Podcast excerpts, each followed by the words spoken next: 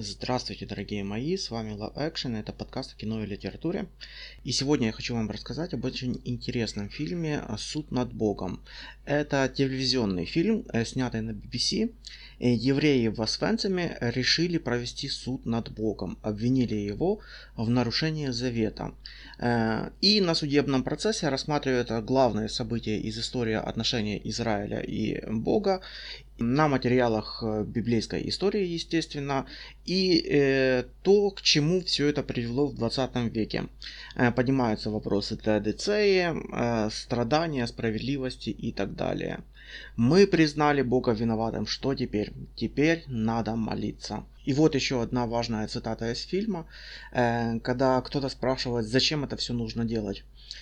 Им нужно лишить нас чувства достоинства, лишить человеческого облика. Это часть процесса. Чтобы простые немцы захотели нас увидеть, они должны увидеть, что мы действительно такие, как о нас говорят. Грязные, страшные безбожники. Э, когда вас сюда привели, э, то забрали личные вещи, лишили им имени, обрезали волосы, отняли детей, жен, матерей, даже зубные коронки. Забрали все, что составляло личность. Не позволяйте забрать им также и нашего Бога. Э, неважно, насколько бессмысленным он кажется, но это наш завет. Неважно, как мало для вас э, он делает, но это ваш Бог. Итак, э, евреи находятся в самых чудовищных обстоятельствах и решают судить виновного. Каково обвинение? Спрашивают судьи. И закономерный вопрос э, э, процессуального порядка сразу же вызывает бурю эмоцию. Ты что, Остеп, убийство, предательство и убийство. Но страдания не противоречат Божьему замыслу. Если мы принимаем счастье, то не должны ли э, переносить и безропотно несчастье? То есть это все не может быть формальным обвинением для Бога. Ну что же, тогда давайте вспомним завет. Э, да, обвинение состоит в том, что Бог нарушил завет. Э, в пустыне Бог заключил с Моисеем договор. Он сказал, что евреи будут избранным народом и священной нацией, пока соблюдают закон Божий. Э, в псалмах так и говорится о Давиде. И я сделаю его первенцем превыше царей земных. Ну и так далее. По тексту Э, вплоть до э, вовек будет тверд, как луна, и верный свидетель на небесах и так далее. Итак, э, Бог нарушил свое обещание. Сокрушу перед ним врагов его и поражу ненавидящих его. Э, что может э, сказать защита на эти обвинения? Судьи-евреи а, обращаются к остальным евреям Освенцима и спрашивают, что э, есть ли среди них адвокат и кто может что-то сказать в защиту своего бога. И адвокат находится, и раньше случались плохие вещи, говорит один из евреев. Вспомните Тору, вспомните свою, евре... Э, вспомните свою историю. Мы евреи, мы всегда страдали. Освободившись от рабства в Египте, мы тут же попали в Вавилонское. Только мы отстроили храм, э, как его разрушили римляне. Э, видимо, свидетель имеет в виду, что Бог нарушал договор регулярно. Вы обвиняете и защищаете, спрашивает судья. Э, наши предки всю жизнь страдали, э, но не сдавались. Это испытание нашей веры, и мы должны выдержать его, как и они. Мы должны хранить веру и молиться. Но почему? Является ли испытание веры частью завета и договора? Э, было ли Моисею об этом известно? Обращается судьи к знатокам Торой. И, и да, действительно, в Торе есть об этом упоминание. Если сыновья его оставят закон мой и не будут ходить по заповедям моим, если нарушат уставы мои и повеления, и повелений моих не сохранят, э, э, посещу беззаконие их и ударами э, неправду их. Прежде чем обвинять Бога, нужно взглянуть на самих себя, говорит адвокат Бога. Возможно, не Бог нарушил договор, а мы сами – Э, то есть это наказание. Евреи отвернулись от Торы. Но так ли это, э, спрашивают судьи. Э, спросим свидетелей. Вот ты, простой еврей из Замковица, как там у вас? Евреи отвергали, отвернулись от Торы? Нет, в Замковице чтили Тору. Э, в субботу все магазины закрывались, евреи одевали талиб, э, Тора была домом для евреев. Но потом пришли они и убили всех стариков, а потом заставили их хоронить, сняли кольца моей матери и отдали им. Э, стал бы Бог заставлять тебя, хорошего еврея, осквернять могилу твоей, своей матери, чтобы наказать э, меня, плохого еврея? Спрашивает обвинение. Э, Бог оставляет за собой право наказывать грешников. Это есть в завете. Но вопрос, э, почему он наказывает хороших вместо Гитлера? Э, по закону наказание должно быть адекватно преступлению. Какое преступление может, может оправдать такое наказание? Здесь в лагере есть дети. Какое наказание заслуживают они? Не всегда наказание адекватно. Бог наказал потопом всех. Бог не воюет с отдельными людьми. Он э, заключил договор э, со всем народом. Но зачем нужен Бог, которому плевать на, отдельно, на отдельных людей? Дважды за всю историю Бог очищал мир. И, и мы понимаем, что это к лучшему. Бог как хирург, который отнимает руку, чтобы излечить все тело. Это жестоко, но он делает это ради э, любви. Не наказания, но очищения.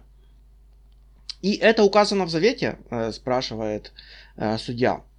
Э, потоп и разрушение храма. Если бы не все это, то евреи оставались бы маленьким племенем на окраине пустыни, разъясняет знатоки Торы. Что если это приведет к благу, второму пришествию или возвращению Израиля?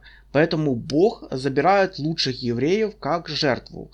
В Масаде цвет Израиля и мученики были сломлены римлянами. Но чего добивались римляне? Чтобы евреи отказались от Торы и жили как римляне. Но где они теперь? Э, теперь они прах, а Тора до сих пор живет. То есть страдания – часть промысла. Э, Гитлер умрет, война закончится, и народ и Тора останутся жить. Значит, страдания – дело рук Бога. И иными словами, Гитлер работает на Бога. Э, однажды Бог назвал Навуходоносора своим слугой. То, то есть Гитлер это такой же самый инструмент. Он скальпель в руках хирурга. Но если Гитлер орудие Бога, то выходит неправильно стоять у него на пути и воевать с ним. Неужели это правда? И обвинение вызывает э, старшего по бараку как свидетеля. Э, почему он принял эту обязанность быть старшим по бараку? И староста объясняет, меня поставили перед выбором, я хочу жить. Э, думаю, ты мог бы отказаться. Я хочу выбраться отсюда живым. Однажды война закончится, все, что мне нужно, продержаться. Я выполню его грязную работу. Здесь я Бог. А, а на вас ему наплевать. То есть э, вы сказали, что после очищения и всех этих бедствий мир станет лучше. Но кто до этого доживет? Вот этот вот старший по бараку? Эти зондеркоманды? Кто еще? Самые злобные и хитрые и беспощадные. Какой Израиль построит такой народ? Сумеют ли они построить царство мудрости, понимания и просвещения? На это адвокат отвечает, не он построит, а Бог. Но как? Мы не знаем. Но Бог всемогущ. Если он всемогущ, тогда почему он все это не остановит? Э, а если он этого не может сделать, значит он не всемогущ. Э, здесь обсуждается, поднимается вопрос свободы воли. Э, да, в мире существует зло, потому что Бог дал свободу воли человеку совершать это зло. Спросите Либла и его сыновей. В суд вызывает Либла и просит его рассказать суду. И этот Либл рассказывает свою историю, что они увели детей, у него было трое сыновей, он бежал за грузовиком и просил вернуть. Офицер остановился и просил указать которых, которых детей он хочет вернуть. Офицер, офицер сказал, выбери одного и можешь оставить его себе. А, а мальчики слышали и тянули к нему руки. У нас всегда есть выбор, которого же из этих мальчиков ему тогда следовало выбрать. И он кричит, что ему не нужна такая свобода воли. Ему нужны его сыновья. Адвокат поясняет, что это место было создано, на это, на это прокурор отвечает, мы не можем постичь Бога. Но нас не интересует его ход мыслей. Вот завет, его не нужно понимать. Там все написано. Бог обещал, что еврейский народ выживет, но сейчас выживание стоит под сомнением. Если мы последние, мы можем закончить эту историю и нарушить завет. Ну и в финале фильма э, обвинитель произносит впечатляющую речь. Сколько звезд на Вселенной? Нужно две с половиной тысячи лет, чтобы только сосчитать эти звезды во всей галактике. Э, Бог собрал столько звезд, Э, чтобы потом э, избрать только евреев на отдаленной планетке в далеком закутке галактики. Если он так любит евреев, то зачем он создал все остальное? Почему не заполнил Вселенную одними евреями вместо звезд? Новорожденные себя считают центром Вселенной и считают, что молоко появляется от того, что они сосут грудь. Что мир исчезает, если закрыть глаза. Но они ошибаются. Люди считают, что Солнце вращается вокруг Земли, но они ошибались. Это оптическая иллюзия, зависящая от угла зрения. То же самое и с Богом. В прошлом у одного народа э, могло быть 50 богов. И тут появляется еврей со своей идеей, что есть один бог. Э, но затем появляются христиане и предлагают одного бога для всех. И римлянам это нравится. Все дело во власти, и евреи проиграли. Но римляне исчезли, э, потому что у Гитлера появились лучшие идеи. Э, бог един, и этот Бог я. И правда, в этом месте он и есть этот Бог. Но разве не Бог создал египтян и все эти народы? Зачем он их тогда в таком случае создал? Чтобы наказать? каково, каково было амаликянам и египтянам, когда Бог обратился против них. И что же они поняли? Они поняли, что Бог евреев не добрый Бог. Он просто был на их стороне. На пряжках у охраны лагерей написано «Год мит унс». Бог заключил новый договор. Итак, мы признали, что Бог виновен. Что теперь? Теперь нужно молиться. Таково окончание фильма. А, странно, что этот фильм вообще сняли в 2009 году, э, и по факту э, это уже ответ нашего поколения. Э, реакция же послевоенного поколения всего лишь ужас и невозможность писать стихи после Освенцима, как говорил Адорно. Но, знаете, я вспомнил, что у Франка уже была точно такая же поэма. Э, поэма а, о Моисее, э, где он разыгрывает примерно ту же самую диалектику. И поскольку она на украинском, то я повторю логику для русской аудитории. Евреи изгоняют Моисея в пустыню, где он э, проходит искушение э, злым духом Азазелем. Э, тот ставит перед ним три вопроса. Э, первый вопрос – это испытание материализмом, или, если шире, марксизмом. Э, Азазель показывает, как у каждого камня, у каждой пылинки есть своя внутренняя логика и закон, согласно которому они существуют. И таким образом э, существуют объективные исторические законы. И хотя история творится э, субъектами, которые руководятся моралью и идеальными законами любви и красоты, их действия часто имеют э, иной результат, нежели тот, на который они рассчитывают. Э, то есть люди, э, как слепой великан Орион, на плече которого сидит насмешник мальчишка и указывает, куда ему, куда ему нужно идти. И в этом месте марксисты просто делают вывод, э, что нужно познать вот эти вот исторические законы и таким образом э, как-то решить эту проблему.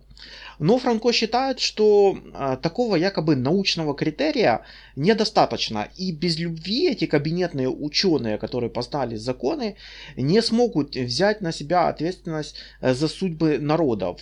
О чем он и говорит Азазелю, что не чувствует в его словах любви и поэтому не считают э, его слова истинными.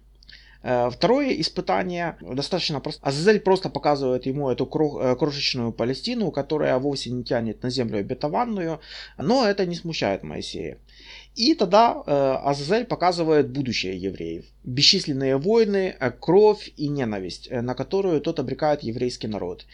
И Моисей не выдерживает. Он восклицает, что Егова его обманул а Азазель э, торжествует. Э, тут, по-моему, и есть э, вход в эту диалектику нации и э, космополитизма. Нация, как врожденная характеристика, есть то, что отличает людей. Воплощенная субъективно в конкретном народе, она партикулярна по своей природе. И, и эм, в отличие от ее вот этих вот а, объективных оснований, да, как у евреев, э, а, основания их нации это 10 заповедей, э, завет с Богом и просто сама вера в Бога. Чтобы это понять, сравните события в Беларуси, где выход людей на улицу есть вопрос морали. То есть вопрос «ты белорус» — это вопрос этический. Это ответственность перед своими мертвыми, нерожденными и вот так вот э, ответом на этот вопрос куется достоинство. Отбрасывается роговевшее гнилое совдеповское сознание и рождается нация. Э, об этом и говорит Егова э, Моисею Франка, что эта Палестина лишь залог небесных сокровищ – как закваску в тесто, э, его вложил в евреев творческое начало, которое будет их постоянно гнать и э, спасать от земных благ. Э, как подвиги делают Геракла героем, э, так и испытания евреев делает нацией. В век эгоизма и консюмеризма это неочевидные истины. Почему я? Да, почему, ну, в чем вина детей? современное несчастное создание не чувствует связи с народом. Я за них не голосовал. Они, понятно, что эти все политики, они мерзавцы. Но где они и где я? Э, что мне, мне вообще не интересна политика. В худшем случае можно уехать куда-то и оборвать все связи со страной. Это мне напомнило современную выставку искусственного интеллекта, э, где был представлен довольно-таки симпатичный андроид, который так шустро отвечал э, на вопросы журналистов, Э, так что это просто казалось, что вот оно, вот будущее буквально вот рядом. И вот э, еще чуть-чуть, и эти андроиды будут ходить по нашим улицам. А, но потом, когда я погуглил э, информацию более подробную, э, то увидел и, другие фотографии, и оказалось, что этот робот э, как пуповиной привязан толстенным пучком многочисленных кабелей к системе его э, жизнеобеспечения, к серверам, э, к Э, к аккумуляторам и так далее. А, так и нам часто кажется, что мы э, автономные субъекты, но на самом деле наше существование невозможно без языка, культуры, истории, традиции, эти мифы, песни, сказки, вот эти вот, э, это все мысли наших э, мертвых предков, которые э, заряжают нас э, своим вот этим вот э, вектором надежд, э, надежд на идеал, на лучшую жизнь, э, на лучшее будущее. И, э, и все наши действия, в свою очередь, отражаются на будущих э, поколениях. И наша пассивность это тоже выбор. Э, белорусы, к сожалению, это поняли э, лишь после 26 лет. И тогда вопрос э, э, про э, материальные блага, пресловутые 500 долларов белорусской средней зарплаты при батьке. Почему я должен сменить стабильность и на экономические неурядицы? Ну вот потому что жизнь это не просто хлеб насущный. Жизнь это нечто большее. И, и тогда вопрос, белорус ли вы, это вопрос моральный.